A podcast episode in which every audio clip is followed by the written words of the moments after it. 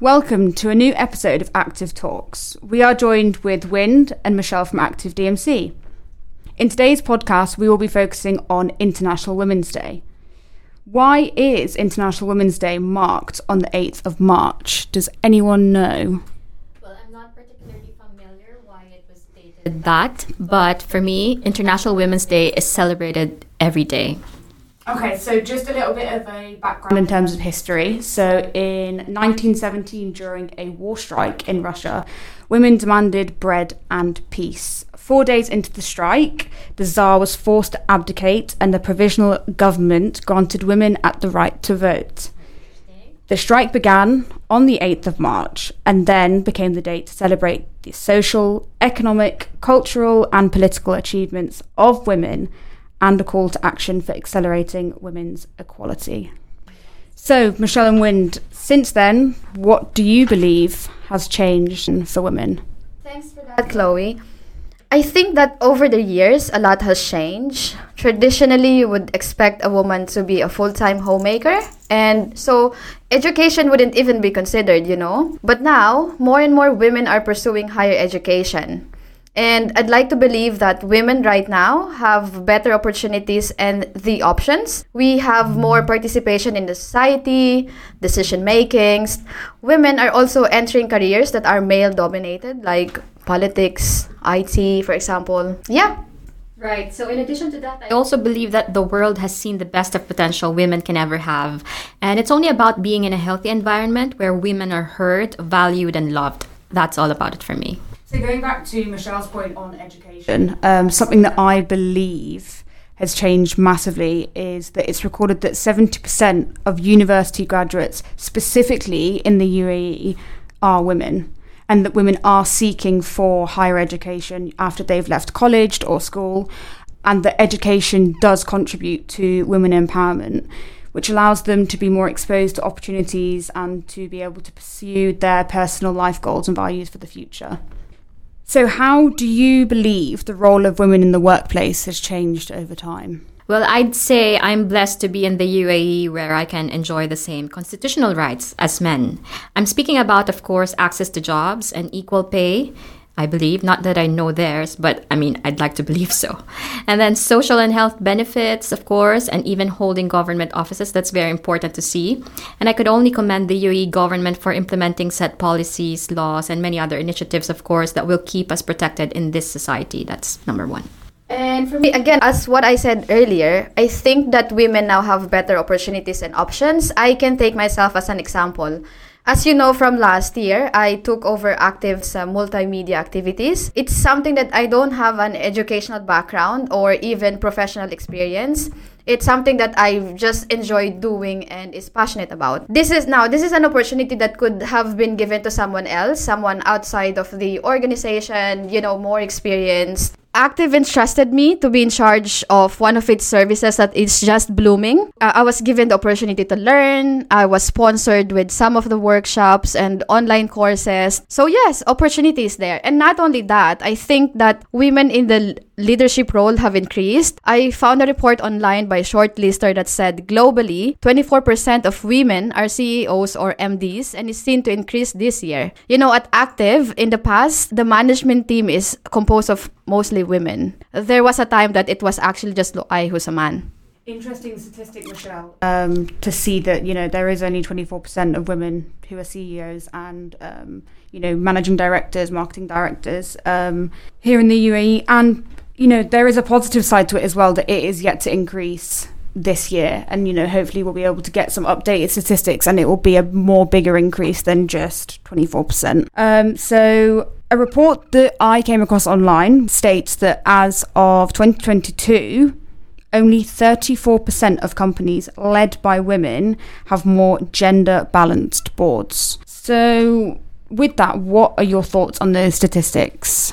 I think it's great you know, it shows that they're doing something about equality, diversity, inclusion. Yeah, and it only means that women are stepping up their game as they see openness from society. Do you know what I mean? I'm sure it will continue to improve as I hope it doesn't stop there. I agree with you on that, but also one thing that I believe is it's great to see that a percentage, you know, is there it's it's out in the open. They've been able to sort of gather all the details and things like that to sort of showcase a percentage of women in you know across gender balance boards. However, it is only thirty four percent. It is a very small number, and that still to this day there's still more to improve, there's still more to come. And it's almost like when are we going to see that significant change, you know, whether it's statistically, factually, physically, you know. But it's fair to say that it's a good start, yeah? Of course, 100%. Mm. Yeah. So moving on, I believe that Active DMC is yet to celebrate its 20th anniversary in April this year. Is that right, Michelle? Yes. On April 14. 14 from 20, no, 2003. 2003. I think everyone at Active knows that. Yeah.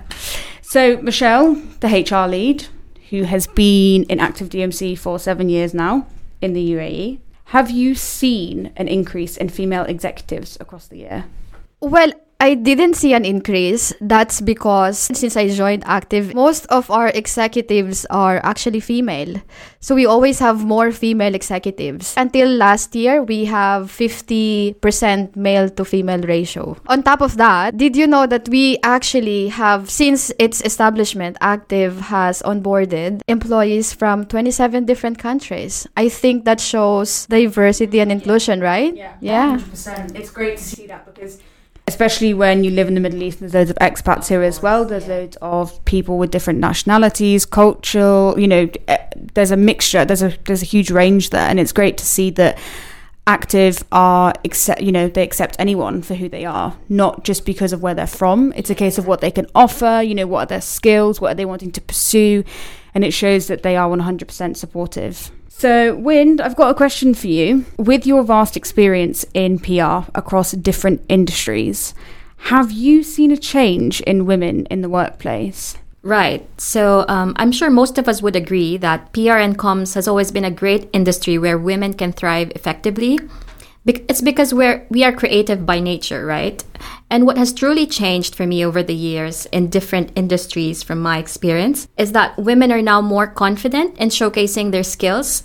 It's because of the fact that um, we, we are having equal opportunities being provided regardless of the gender. Mm, yeah, of course, 100%. It's great to see your insight as well, you know, from having experience within PR from different industries. And it's great to see that, you know, regardless of what industry you work in, change is still happening, you know, and it's positive change for women. So, what are the benefits of having empowered women in an organization? Something that I believe is that by having empowered women in an organization, it offers a sense of unity.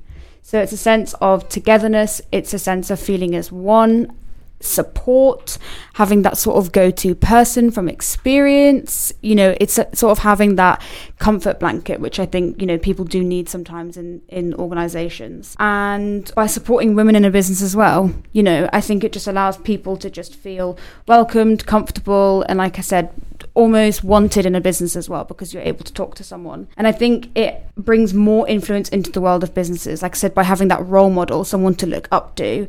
And it brings new fresh ideas innovation from people's personal experience from experience within a business as well. It allows you to relate to things. Um, and yeah, I think it definitely helps for those who are sort of entering the market. For example, we look at Generation Z, you know, there's certain things that females in an organization may have experienced, which has been a life lesson for them. And I think sharing that insight, sharing that experience to a younger generation sort of sets them up. Yeah. You know, it sort of sets them up for anything that they can experience or come across in their life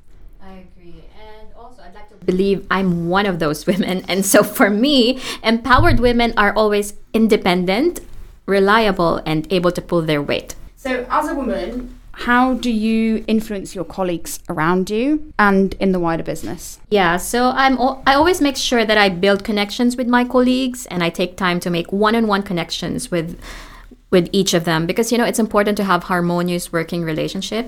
Mm. So that's where I start. Yeah, of course. Mm. And I think you know if you show that you're determined, you know, to your goals, to the people that you work with. And I think with determination, it allows the team to feel feel the journey that you want to achieve you know. It allows them to think okay there's a you know there's someone that's leading on this and i'm going to follow them. I'm going to be by their side. I'm going to work hard with them as a team. So i think it's great to be able to you know, influence people across your team in different ways? Mm. I think for me it's very important that that I ask for feedback, you know, coming from HR and management team. It's something that that I always encourage the team, you know, for especially for new joiners that they are always welcome to speak to me, not just to me but, you know, to anyone in the team that we are always very welcome with what, whatever they need you know if they have any challenges what, whatever that is so you know I allow the team to feel like that they have a voice and that they can be heard Last question What advice do you have for aspiring women wanting to succeed in the communications and PR industry? I'd say the very first step is to always go for it. Everything can be learned in the comms industry, but it would be your attitude and passion for it that will make your career last. That's it. yeah i th- uh, for me i think the only person that can stop you really is yourself and don't stop learning and i think it's also very important to have someone a woman that you're looking up to like an inspiration you know someone that you can relate with and connect with i think that's important yeah And then following on to that, Michelle, actually, um, something that I would say is that everything in life is trial and error. And I think, you know, that's especially in the communications and PR industry. Changes happen continuously, it fluctuates. You have to be prepared for the worst. Um, and also, don't be afraid to push yourself out of your comfort zone because, like you said, there is always someone aside you that can relate, that is either higher up or has had past experience of that. So, we've come to an end. Thank you, ladies, for today. It's been a great discussion on International Women's Day. Thank you, Chloe, for having us. yeah thanks chloe for having us it's been a pleasure as well Thank you, listeners, for your time, and make sure you stay tuned for our next episode.